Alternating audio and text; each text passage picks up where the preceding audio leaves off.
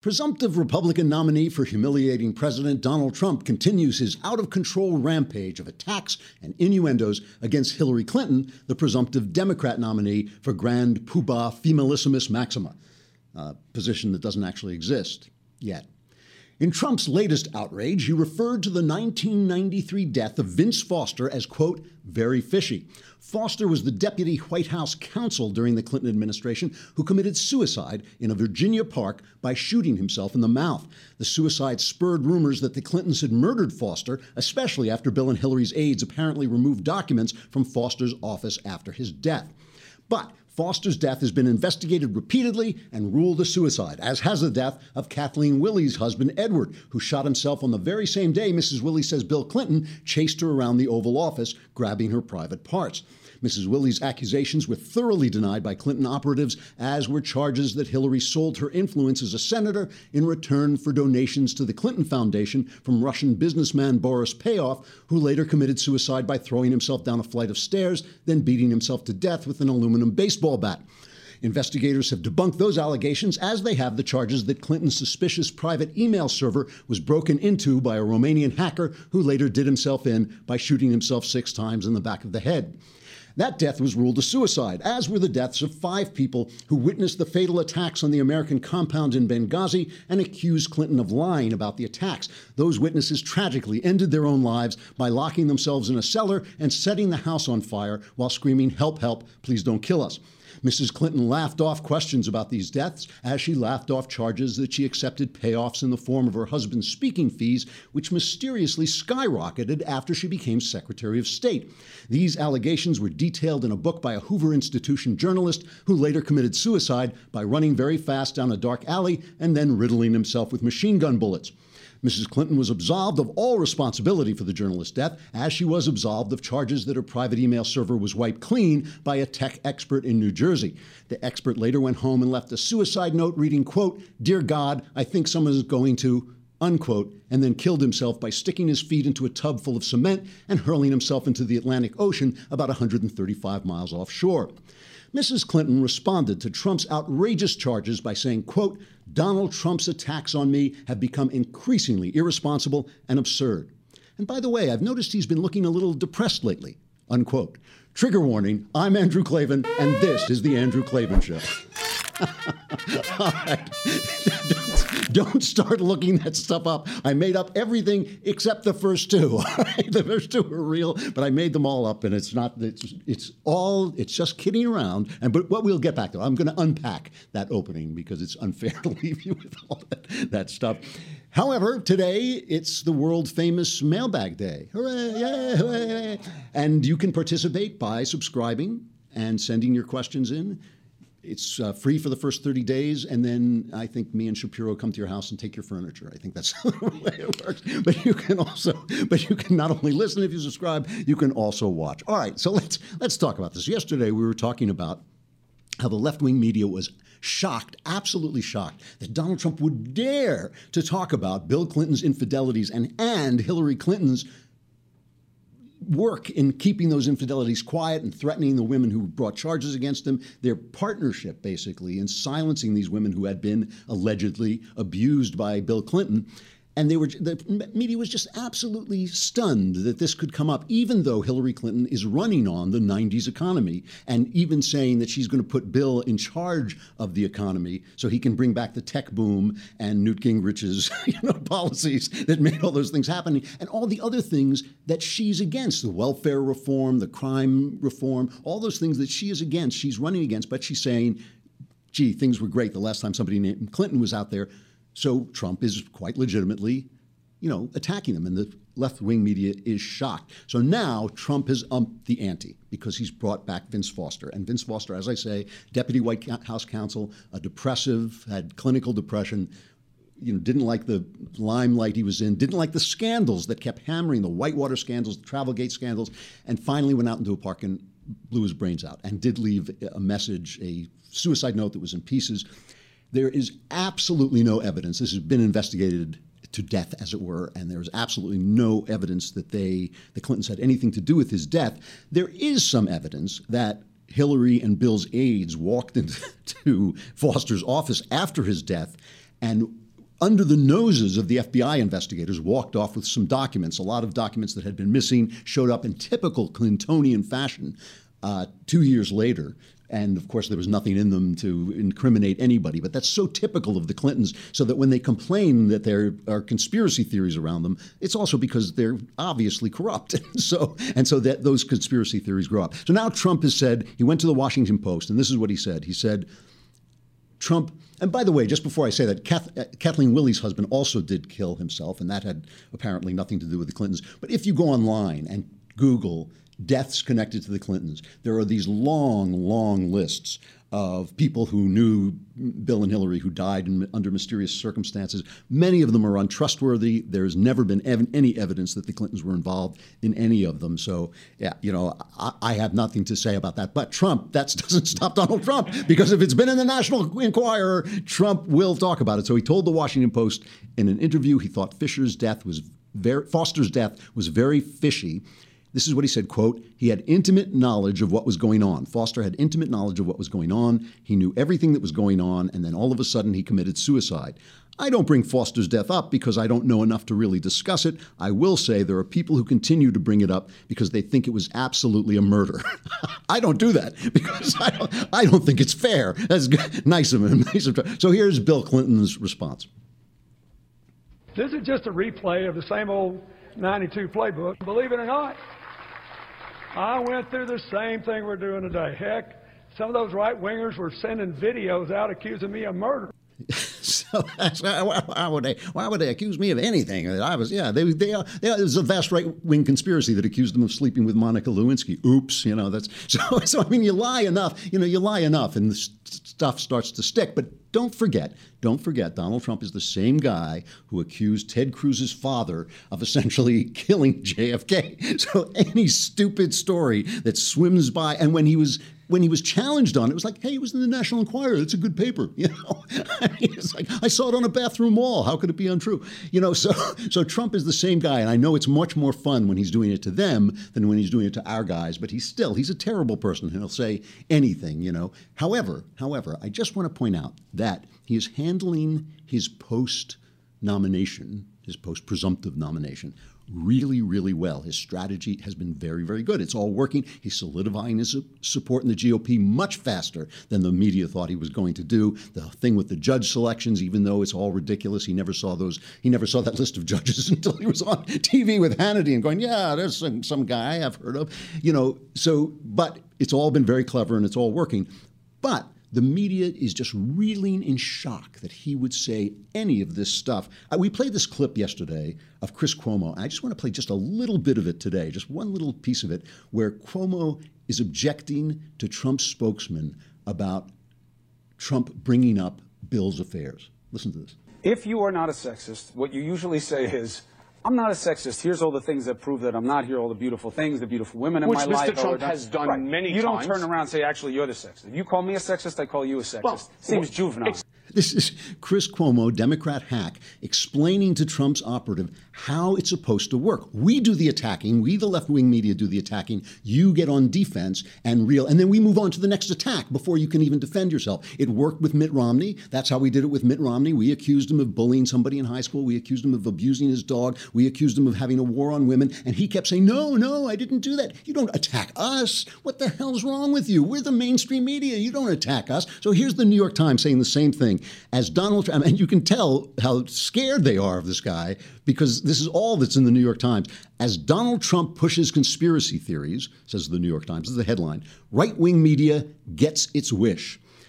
Ever since talk radio, cable news, and the internet emerged in the 1990s as potent political forces on the right, Republicans have used those media to attack their opponents through a now familiar two step. Political operatives would secretly place damaging information with friendly outlets like the Drudge Report and Fox News, and with radio hosts like Rush Limbaugh, and then they would work to get the same information absorbed into the mainstream media. Candidates themselves would avoid being seen slinging mud if possible, so as to avoid coming across as undignified or desperate.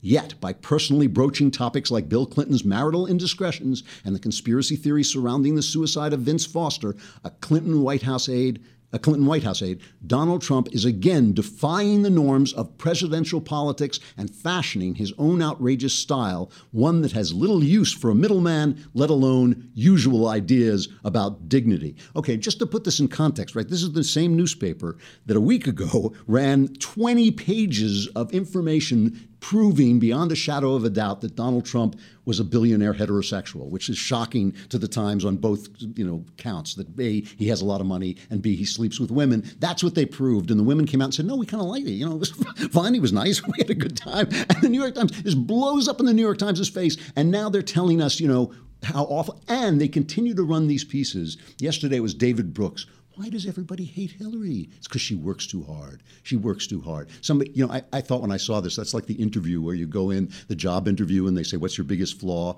And I'm, I'm too dedicated to the company. I work too hard. You know, that's so that's that's the thing. They did it again today. Today they have another one. This uh, an absolute gem from Thomas Edsall. He says, "How could a candidate with as much baggage as Trump?" Be neck and neck with one of the most admired, best credentialed, and most broadly experienced nominees in the history of the Democratic Party.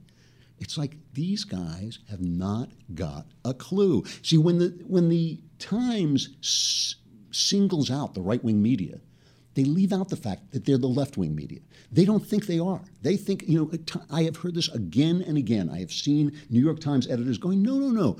You know, we're an urban newspaper, so we're tolerant of gays and we have, you know, those values, but we report the news utterly straight. I mean, these are the guys who blame George W. Bush for starting a hurricane that destroyed New Orleans. I mean, this is like, you know, do you remember that? That was the turning point in the Bush administration. That was when they had been throwing these phony scandals, these non scandal scandals. In the Nixon administration, they had non denial denials. In the George W. Bush administration, they had non scandal scandals, one after another after another, but they never tagged him until they got all those things on with all those things on TV with people suffering in New Orleans and guys saying George W. Bush hates black people and all this stuff. Listen to this from National Review. Just remember what that was like. Because I remember I was out of town. I was in Hawaii when the hurricane hit New Orleans, and I read the New York Times, which at the time I would never have done. And I thought, wow, this is like hate speech. It's like the, the things they're saying about George W. Bush are hateful. Listen to this from National Review.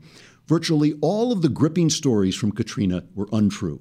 All of those stories about, in Paula Zahn's words, bands of rapists going block to block, not true. Tales of snipers firing on medevac helicopters, bogus. The yarns peddled on Oprah Winfrey by New Orleans Mayor Ray Nagin and the New Orleans police chief that little babies were getting raped in the Superdome and that the bodies of the murdered were piling up, completely false. The stories about poor blacks dying in comparatively huge numbers because American society left them behind, nah. While most outlets limited themselves to taking Nagin's estimate of 10,000 dead at face value, editor and publisher, the watchdog of the media, ran the headline Mortuary Director Tells Local Paper 40,000 could be lost in the hurricane. In all of Louisiana, not just New Orleans, the total dead from Katrina was roughly 1,500. Blacks did not die disproportionately, nor did the poor. In fact, it was the other way around in terms of blacks. They were a little, it was a little disproportionate non-blacks. The only group truly singled out in terms of mortality was, as always, the elderly. This barely captures how badly the press bungled Katrina coverage, and yet an ubiquitous media chorus claims simultaneously that Katrina was Bush's worst hour and the press's best. So when the New York Times talks about this pattern of right wing politicians slipping news to the Drudge Report, it's because the Drudge Report was the only person who would report the news. They were the only guys who would report uh, Bill Clinton stooping Monica Lewinsky in our Oval Office that we pay for. Any other chief executive in America fired. Any other chief executive in America caught with a young girl like that in his office, in the you know the board of directors tosses him out.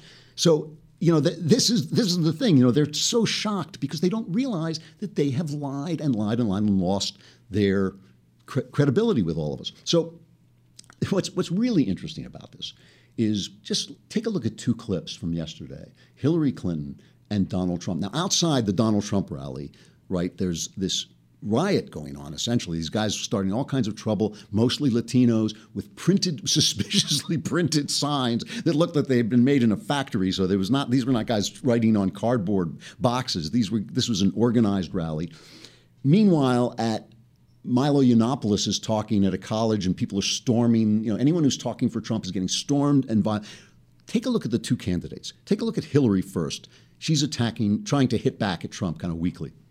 But we're not talking about any ordinary anti union, anti worker Republican. A lot of Republicans themselves say Donald Trump is a disaster waiting to happen to America. What little we know of his economic policies would be running up our debt, starting trade wars, letting Wall Street run wild. All of that could cause another crash and devastate working families and our country. Trump economics is a recipe for lower wages, fewer jobs, more debt. He could bankrupt America like he's bankrupted his companies.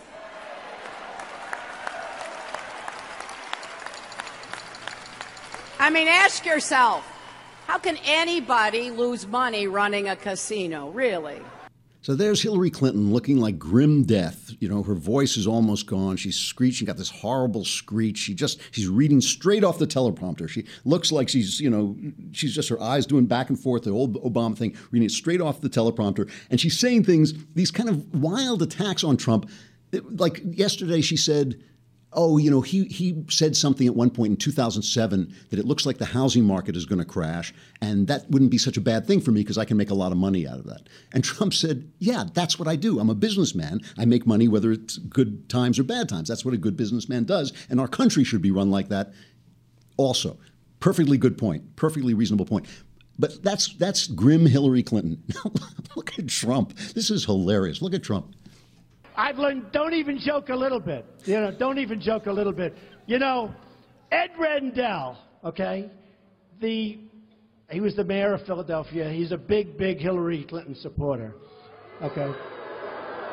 Think of this. I was so angry when I heard him say this. But Ed Rendell, big, big women love, and I love women. Shout it out, shout it out. She said, Women love you. I love women. Okay.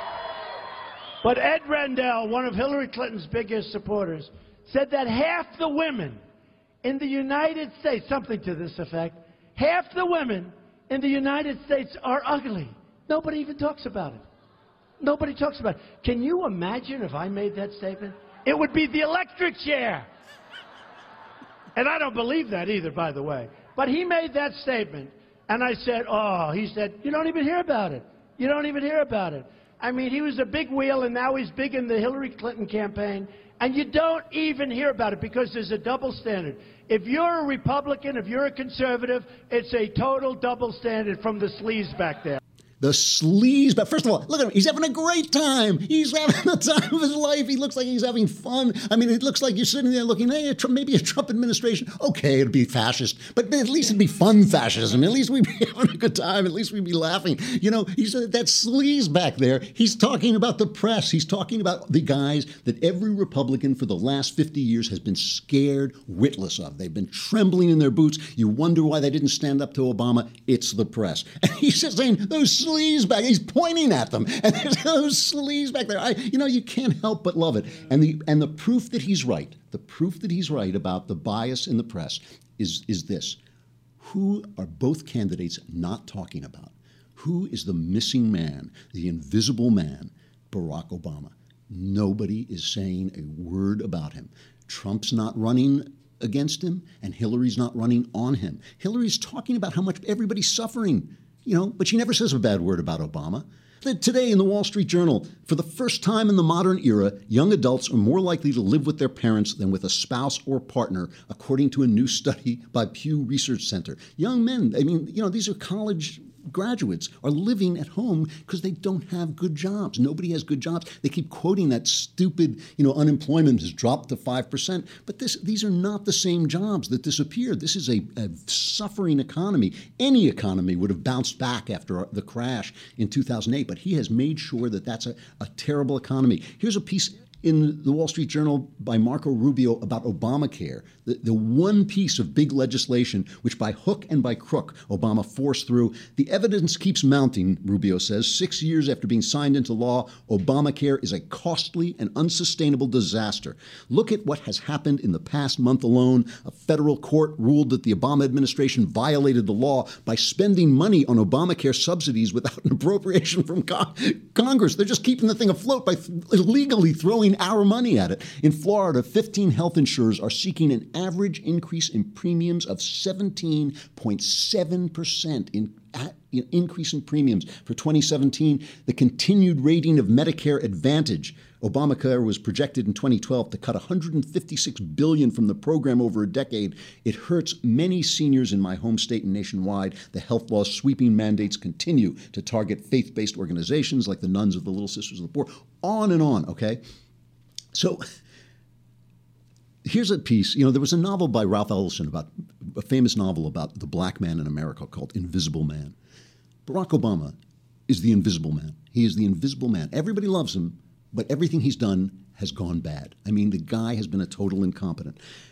And there's a piece in the Wall Street Journal a couple of days ago, last week I think it was, where he says, "How did how did he get away with this? How did he get away with it?" And he says, "Mr. Obama is able to avoid being a target the reason he's able to avoid being a target is that he is a deft manipulator of the media, probably more skillful at it than any president ever. He heads a savvy public relations machine that market, markets him like a Hollywood celebrity, a role he obligingly and successfully plays. And so all you ever see of Obama is him with people admiring him, him putting up a statue to women, him blowing bubbles with children, all this stuff. That's all you ever see of him. And that fact alone has sucked the credibility out of the media until when you, as I said yesterday, when you stand Donald Trump next to principles, he looks like a monster. When you stand him up next to the media, he looks like a god. It's like it's that simple, and Trump knows it, and he's playing it brilliantly.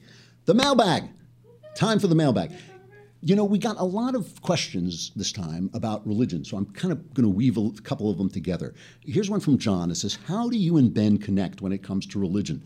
We just punch each other. You know, that's what. No, no. How do you and Ben connect when it comes to religion? Since you're now a Christian and he practices Judaism, what fundamental differences do you two not agree on?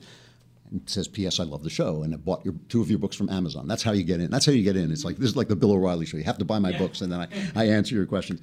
Uh, look, I, I, obviously I can't speak for Ben. You know, religion is so different from the inside than it is from the outside. That usually when you're talking about another guy's religion, you're talking garbage. You know, you really don't know what he's going through. Obviously, I was born and raised a Jew, but I was born and raised not a secular Jew, but a very it was a very weird story. You can read all about it in my book. I hope you will pre-order my book, The Great Good Thing: A Secular Jew Comes to Faith in, in Christ. And of course, Ben, you know, he looks at that story as a sad story. I look at it as a happy story. I found faith in Christ, salvation, happiness, joy in, in knowing Jesus. But to Ben, like I was lost to Judaism because of my upbringing and because of uh, the way I was raised. What I can say about my faith, because my faith is kind of eccentric, even in Christianity, is I don't believe Christianity is a religion. I believe it's a relationship. I believe everything that Christians do should be looked at as a uh, a visual aid, a, a memory aid, a sensory, a sensory, aid to getting to know Jesus Christ. And the reason we want to get to know Jesus Christ is He is all of God that we can know. You know, there is a God the Father who is incomprehensible. And when you talk to that amorphous God, that empty God, that empty room, I think you start to worship yourself. I think that God takes on traits of your father, takes on traits of your mother, takes on traits of you, and pretty soon you're worshiping the world. Jesus gives you a way to communicate through another human being with the divine. And that relationship, everything else is just built to, to hone that relationship. Even the Bible, the Bible keeps you from making turning Jesus into yourself. The Bible reminds you what he said, who he was, what he did, and that's how you get to know him better. There's nothing you can do to win God's salvation in Christianity. You know, there's not there's nothing to do. There's no rules. There's not, you know, there's not. Everybody who says don't do this, don't do that, that's fine. Not and the traditions are important. The traditions help you to get to know him, but basically this is for me about a relationship with God. And when I look back, it's been I think it's been 12 years now since I was baptized. When I look at those 12 years and how that relationship has progressed, sometimes through church, sometimes through scripture, often through prayer, a lot of by reading. You know, you can't do it on your own because then you're just talking to yourself. All those things that have developed that relationship. When I look back, what I find over those 12 years is that I am now more myself than I ever have been. It's a bizarre, bizarre thing all this garbage has fallen off me. It's really amazing. You know, when you look, there's a wonderful story in the Narnia book about a little, one of the Narnia books about a little boy who turns into a dragon, and he keeps pulling, trying to pull his dragon skin off so he can become a boy again, but he just keeps growing back. And finally, Aslan, the Christ-like lion, just rips it off him, and it's it's excruciating. But he rips the scales off, and he becomes a human being. And that has been pretty much my, my experience. That up until that moment, I did everything I could. I meditated. I used uh, therapy, and all those things were really helpful, but the skin kept growing back. But something about knowing Christ is transformative. And I'm not preaching to you, I'm just telling you my experience. And that is the relationship that Judaism doesn't contain. It has all kinds of other ways of dealing with God. You know, the Jews are, are a chosen people, a special people in their relationship with God. God doesn't break his promises. He doesn't say, I'm going to do this for you and then walk away. Oh, Jesus has come, that, that the deal is off. I don't believe that at all. I don't believe the notion that I write about this a lot in uh, the great good thing, this notion that the Jews killed Christ. That's not even an, an English sentence to me. You know, that's like saying the whites held slaves. It's like saying the blacks rioted in Los Angeles. You know, you know, some, some guy who didn't do it, who, who, wasn't there, who was on the other side coast, you know, rioted in Los Angeles because he was black. It just doesn't make sense to me. I do explain what I think that means in, in my book. So anyway, what I what I what is not included in Judaism, obviously, this is the the great dividing line is the character of Jesus Christ as being the Son of God and a representative of God. And you know that's that's something that is not in Ben's religion, but what is in Ben's religion, I would have to leave it to him to say because only he can explain it to you in a proper way. So that's my answer. I just want to add that somebody else, uh, Audrey Gale Grace, asked who is my favorite character in the Chronicles of Narnia. And I wanted to add that in because I'm not a big fan of C.S. Lewis's fiction. I love his nonfiction. I mean, The Weight of Glory is one of my favorite books, and that's saying something because I've read everything. So I've read every book ever written. So that's that's saying a lot. But you know, I like the Narnia books, but the one point when the Narnia books really come to life is whenever Aslan, the, the Christly lion, is on the scene, because C.S. Lewis's description of his relationship to human beings is so exact, and it actually does develop this theme of of a relationship, of, of the relationship being everything. All right, that's what I had to say about religion. I hope that made some kind of sense. Uh, I'll go through a couple of quick ones. I'm running out of time. Uh, here's a guy, this does sound like Bill O'Reilly, but he says, I just finished reading your Homelander series and they were great, and he's looking for more books for kids with good values. Uh, this is from Jake. Uh, I will say, I will advertise that I have other books for kids that are the same, a series called Mind War, a, a, couple of books called Crazy Dangerous, If We Survive, Nightmare City, but also take a look at older books. You know, look at 101 Dalmatians, Shane the Western, if you have a boy. I read that book five times when I was a boy. It's a great, great Western. Uh, the Hunger Games is a good series. Uh, it actually is, you know, it's not, not just a bestseller, it's actually good. And Harry Potter, also a good series. I noticed that you and Ben often use the same clips in your podcast. Is that on purpose? asks Mary. No, it's not. It's simply that there's not really that much news in any given day.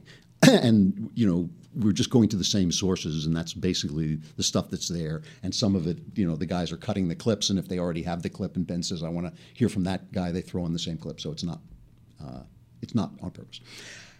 I got to stop. I didn't leave myself enough time, but, but, we'll come back. There were some questions I'd like to come back to. Stuff I like. That's the mailbag. We'll do it again next Wednesday. Subscribe, send your questions. I will get as many of them as I can. So this has been ancient Greeks, and i will come back and do the ancient Romans another time because they have a lot of stuff that is formative too. But I just think these are things that I wanted to recommend. I recommended the Pericles' funeral oration from Thucydides, uh, Plato's Apology of Socrates. And the reason I'm recommending these things is because they're easy reads. They're good reads. I'm not sending you like, you know, crazy stuff that'd be hard to read. And they are what you are. They, you think what you think because these books existed, because people wrote these books. And another one, and this is just as entertaining as it gets, there's a book of history, the father of history, he's called Herodotus. He wrote what is assumed to be kind of one of the earliest real histories. And in Herodotus, if you don't want to read the, I love this book. I, I read it a long time ago, but I loved every page, but it's like 800 pages long. But if you don't want to read every page, read book six and seven of the histories, which includes the Battle of Marathon, the famous battle where the Persians invaded. They were way outnumbered the Greeks, and the Greeks went out and fought them at Marathon. And there's a famous legend that's actually not in Herodotus, it's misremembered from Herodotus, it's in Plutarch, that a guy went running from the battlefield of Marathon, the 25 miles to Athens, to announce the victory, and that's how we get the marathon that's 24 point something miles. It's the distance from Marathon to Athens. The next chapter involves the story of Leonidas at the Battle of Thermopylae, the 300 who stand up against the next Persian invasion and stand in this little pass, the Pass of Fire. And we all remember it from the movie 300. Let's take a quick look at this scene from the movie. This is where we hold them. This is where we fight. This is where they die. And these shields, boys! Remember this day, man for it will be yours for all time.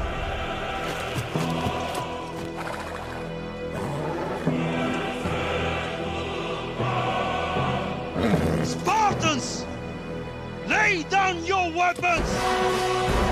Persians! Come and get them! Molon Labe, come and take them, Molon Labe. You know, have you heard the word laconic? You know the word laconic? Like a Gary Cooper or John Wayne would be laconic. They're guys who don't speak much, but what they say is really choice. That comes from the area Laconia, which was the area that Spartan was in. And they had a way of speaking that was very tense. Molon Labe, come and get him, pal. You know, so that's, this stuff is formative because it talks a lot about why free men, why a small band of free men can beat a bigger band of slaves. And that's really, really important. All right. Tomorrow, if there's not too much news, other news, I want to talk a, a, little bit about Hollywood and some of the terrible things that are going there, and have a friend of mine on who is a Christian uh, critic. I hope we'll get to interview him. It should be interesting because there's a lot of really nasty stuff coming on in Hollywood that's been, but that's affecting our minds. I'm Andrew Klavan. This is the Andrew Klavan Show. It's been lovely talking to you. Let's do it again tomorrow.